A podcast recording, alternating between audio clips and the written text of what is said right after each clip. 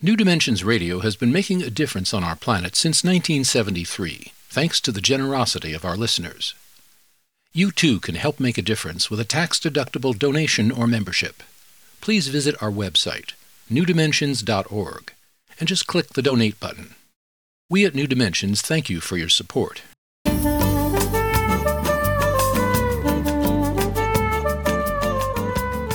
Hello, I'm Justine Willis Toms. Welcome to the New Dimensions Cafe. Today I'm hosting Dr. Robert Thurman. He's retired professor of Indo Tibetan Buddhist Studies from Columbia University and president and co founder of Tibet House US and Menla. He's been a close friend of the Dalai Lama's for over 50 years, and his newest book is Wisdom is Bliss Four Friendly, Fun Facts That Can Change Your Life. I'm speaking with Dr. Robert Thurman at his home by remote connection. Welcome, Dr. Thurman, and may I call you Bob? Yes, thank you, uh, Justine. My pleasure. You've been studying Buddhism and immersed in Buddhism for a long time, but you talk about how Buddhism is not a religion, but it's more of a philosophy or a reality check on what's going on in the world today. Sure. Well, it's not that it's not a religion in the sense that there are those who follow Buddhism uh, thinking that it's good for some people to do the educational process that it basically teaches. And so they support the faculty and they support the institutions. And to them, it's a religion. We can't say it is not a religion but and then maybe some who get over religionizing it and they get to think that just believing in buddha will save them or something like that which would annoy buddha in the sense that he said that was not how to do it. And uh, even if they follow amitabha buddha there's a buddha who has a certain celestial special place where you can go and uh, like a heavenly type place and even if they go there, then they have to learn and do the study and, and figure out nature, of freedom, and reality themselves, even in that place. It isn't like going to some heaven, is where you're going. Nirvana is a state of understanding the whole of reality, not just the heaven. And that makes it an educational process, basically. So, what my statement is not that it's not a religion for some, but for those who really want to use it to open their mind, to improve their lives, and to really gain the ultimate improvement, which is to become enlightened, awakened, and enlightened, then for them it's a curriculum. And it's a curriculum based on very cheery, it's like a really cheery school. It's like the kind of school when you just get in, you know you can't flunk out. It's probably possible since you're free, you could try to flunk out, but you can't really because basically it is based on the Buddha's discovery of a reality that made him really happy for all his problems he had had before. And he decided that he realized that reality itself is the bliss. And knowing it is, is to merge with it and to be it. And so you, you can only know it by being it. You don't know it by being able to say it or something, to have a formula about it. You know it by opening your, uh, up your heart so much, your mind and heart so much, that you are it you know, the great Thich Nhat Hanh, uh, Zen master, he has a wonderful thing he calls interbeing. So you, you open up so much that you interbe with it, uh, which I think is a really fun way of expressing it, although even that is not a dogma. It's just another way of coming at it, another angle. And so the whole point is it's a curriculum. And it's a curriculum in the context that you already are where you're going. It's already perfect right now. And when you, you realize that Buddha, went on the brink of his attaining that nirvana, he simultaneously realized he'd always been there. You know that kind of thing, uh, Justine, when you learn something that you, once you know it, you realize it, that intuitively you knew it before, but you didn't pay attention to your intuition. So it's like, I always knew that. I already knew that. It's a fresh thing, and yet it's something that you realize you already knew. So the ultimate one of those is the realization of freedom, of nirvana, freedom from suffering and nirvana. You realize, oh, wow, I've always been free. Freedom is the overwhelming, constant reality, the uncreated. It didn't have a beginning, it doesn't have an ending, it's just the way things are. So that means that underlying everything, if I go unconscious, if I let it all go, if I am overwhelmed in some way, if even if I die, then that reality is ready to embrace me bliss, not nothing. I can't become nothing because nothing's nothing. So there's no there for me to be nothing, but I will be just bliss. And if I if I'm open to such bliss, then I'll just enjoy it, and I won't even be pressed to hop back and get on the A train again. Uh, on the other hand, if I fully really embrace it, I will see my friends still caught on the A train, and I will pop back in some form to help them. And I realize that a lot of beings are my friends. I love them all because being one with reality, you do love it. Reality loves them all already. So everyone wants to be loved. Everyone is beloved. If they want to think it's God, okay. If they want to think it's a goddess, okay. If they want to think it's Mother Earth, okay. Whatever they want to think, they're not wrong. But if they think, oh, the one that loves me, that I think loves me, is the only one that loves anybody and I don't love anybody else. No, that's a wrong interpretation. Maybe I think one of them loves me, but somebody else is loving somebody else you know, and that one loves everybody else, whether they acknowledge it or not. That's very, very key to avoid, you know, religious conflict or competition or things like that. So that's why the curriculum, the educational curriculum of the Eightfold Path that Buddha left us is open to anyone. They don't have to become a religious Buddhist to use it. They can use it with any kind of a positive outlook on life and they can develop their intelligence, they can develop their emotions, and they can develop their ethics and their body and their way of living and um, their livelihood, even. They can improve that, uh, making it non harmful to others and therefore very satisfying. Their emotions, they can heighten their love and compassion and altruism, which will make them happy. If they love other people, they'll feel happy. You know, dancing in the rain, you know, singing in the rain when you, you love someone else, that doesn't necessarily help them, but you become very, very happy right away. And then when you're happy, you'll you will effectively be a benefit to others, you know, uh, because you know you're always good at something when you really enjoy it, as you know.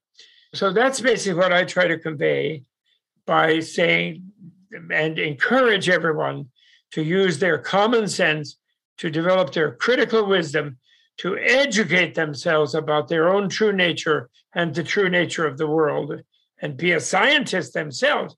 Don't just say, oh, I'm not a highly elite scientist. I don't know the mathematical formula.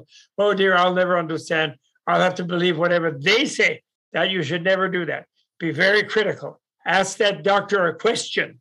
Ask that scientist a question. Well, why do you say that? What's the nature of this? You know, and then you will learn more and more. And the more you learn, finally you'll get to the point where you realize you always knew and you had that happiness inside you. It's there. We all have it. That newborn baby, you know, look at it. Ah, ah, ah, yeah, yeah. Bobby, you know, you have really highlighted, especially in this book and your other works, the Eightfold Path. And this is like the Buddha gave us a full curriculum. That's right. He, I mean, a huge university that is enfolded in the Eightfold Path. Exactly. Liberating Art University. I used to write essays when I was teaching in colleges about liberal arts and liberating arts. And uh, that's why I was actually very happy teaching in academia. One good thing about academia is you're not supposed to propagandize. You're supposed to teach everything critically and let people make their choices, you know, and have more discussion and let the students speak and not just give them some dogmas they're supposed to just follow, you know. And I always adhere to that very strictly. And it was very liberating. And I learned a lot more myself than if I would be like a parrot just sitting repeating some dogmas, you know. Education is really wonderful. And it, even the Latin word educare has the same meaning, Buddha's meaning. Meaning, educare means to lead someone, uh, lead something, and a means out of. So educare means that you lead the wisdom out of the other person's mind, which is at the core of their mind and their intelligence. Their wisdom is intelligence, you know. Some of us may wrongly think wisdom is resignation, sort of giving up, uh, you know, uh, well, it'll just be the way it is. There's nothing I can do about it. I just have to bear it, you know. No, you know, everything is the way it is in an unreal sense, and it can be improved toward reality.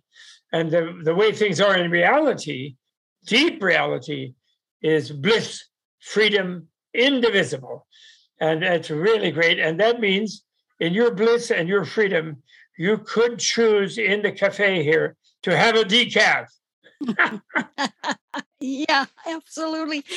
Bob, you know, you have been a professor, a teacher for many, many decades. And I'm just curious how have you learned from your students? Oh, tremendously. I can tell you how much I've learned from them. You know, I do lecture and talk a lot, it's true.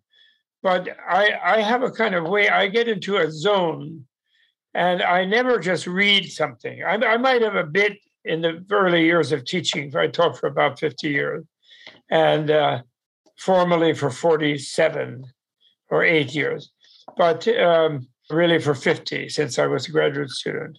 And, uh, you know, I might have read something at the beginning, but after a while, I couldn't bear just to read something written in another context. And I would feel the way the students were, and I would challenge them. And of course, the best things are to have a seminar of only a smaller number. But on the other hand, there is a usefulness of speaking with hundreds and uh, telling them at the beginning of the thing, well, I'm going to talk a lot, but you know, really it is a conversation. And the best definition I ever heard of conversation is a high level of mutual interruptibility. From the Media Lab at MIT, a guy named Nick Negroponte, he gave that in a book he wrote. And I really love that because it's a dialogue, you know, everything is a dialogue. And I may have gas bagged, as one of my students might have called it, too much now and then. But usually I was engaged with the students and I was doing it, it was immediate in the zone of the dialogue with them. And now and then, brave ones really talked up and we really debated through things. And only then do you really learn when you're having to to explain it again and again according to someone else's angle of perception.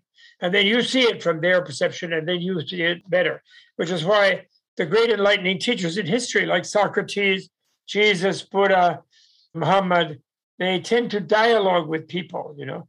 Uh, yeah, Muhammad channeled God or Gabriel, the angel Gabriel. I think it's really wrong to say it was God. It was an angel, Gabriel. He channeled him in a certain context. But more important in Islam are the hadith, what they call the hadith, where he talked with people and engaged with them and made decisions about things that had cropped up in their lives and thinking and with their spirituality and also with their practical things. And that was even more important. So all the great teachers have been like that because they were at the service of the people. They were not owning the people the way the organized religions tend to pretend that the founders kind of own you and you have to just obey them and they gave you orders and things. No, they gave you opportunities actually, and they engaged with you in their lives. And whatever record we have, which is always very imperfect, transmitted over thousands of years in various changeable texts and changeable memories, but still it's somehow real, it's still there. Uh, we see them engaged in serving people because the enlightened person is the servant of the student or the one, or the even in academia, the professor who may not be enlightened. In fact, in, in American universities, the professor is supposed to be professionally unenlightened. they just have degrees. They don't believe in enlightenment. they just believe in arming yourself with a good chemistry 105. But you can't be enlightened about chemicals. You know, they think.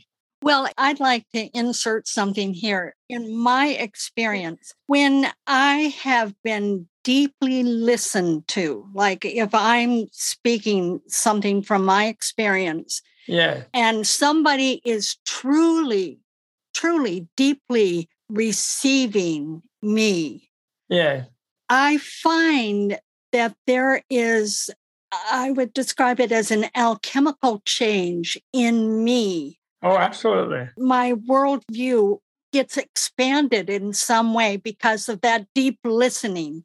Absolutely. You know, in talking to people about my book, Wisdom is Bliss, I learned already one huge new thing, I think, which will unpack very, very fruitfully, I believe. And that is dark matter and dark energy you know, the physicists in their desperation to keep what they call their standard model of the universe alive, the material universe, they realized there must be 97%. If you divide three into 97, it goes 32 and a third times. So there must be an amount of matter and energy 32 and a third times more than that that they've studied because they haven't seen this sort of stuff yet because it's dark. And and so that means a huge kind of uncertainty. But without it, the part that they see and they've been studying and have formulas about to try to describe would all fly apart and their whole model would collapse. So what I have realized is in in in, in Buddha's scientific discovery of freedom or emptiness, which means freedom from any fake absolutes, imposed and projected absolutes. And therefore, the, the absoluteness of relativity actually is what it is a discovery of, actually, in fact. It's not discovery of a seeming nothingness at all. And it, because he, he, he was smart enough to realize that nothing is nothing. So you can't discover it. and, and that's a really big thing for them. And it's very good that they did it. And I believe it was a woman physicist in England who came up with that as a way to save their game of the 3% that they were messing around with, with their black holes and their whole thing. But I realized that there's another invisible thing that is not dark, and that is something that is transparent. And clear light, the clear light of freedom, the clear light of the void, the clear light of reality is an infinite energy but we can come to figure out and open ourselves to the possibility that we are it and it is us. And therefore, everything is totally copacetic. it's totally wonderful. It's totally fine already.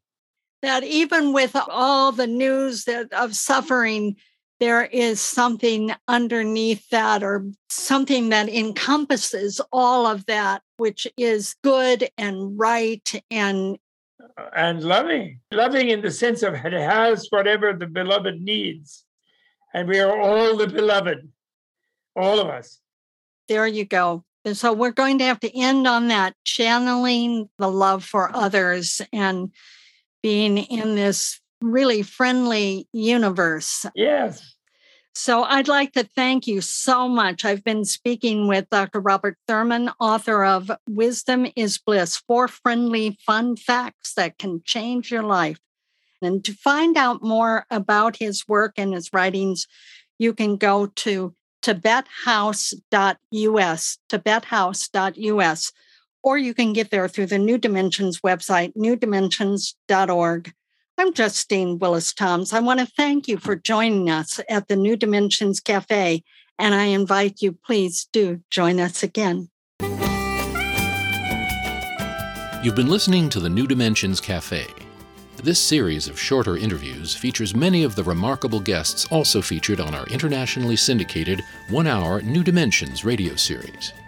To access more than a thousand hours of programs, to subscribe to our newsletters, or to become a member, please visit us at newdimensions.org.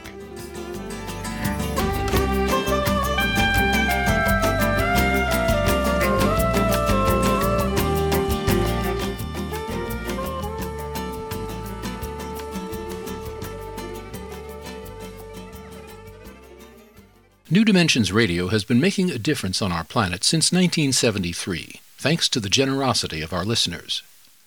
You too can help make a difference with a tax-deductible donation or membership. Please visit our website, newdimensions.org, and just click the Donate button. We at New Dimensions thank you for your support.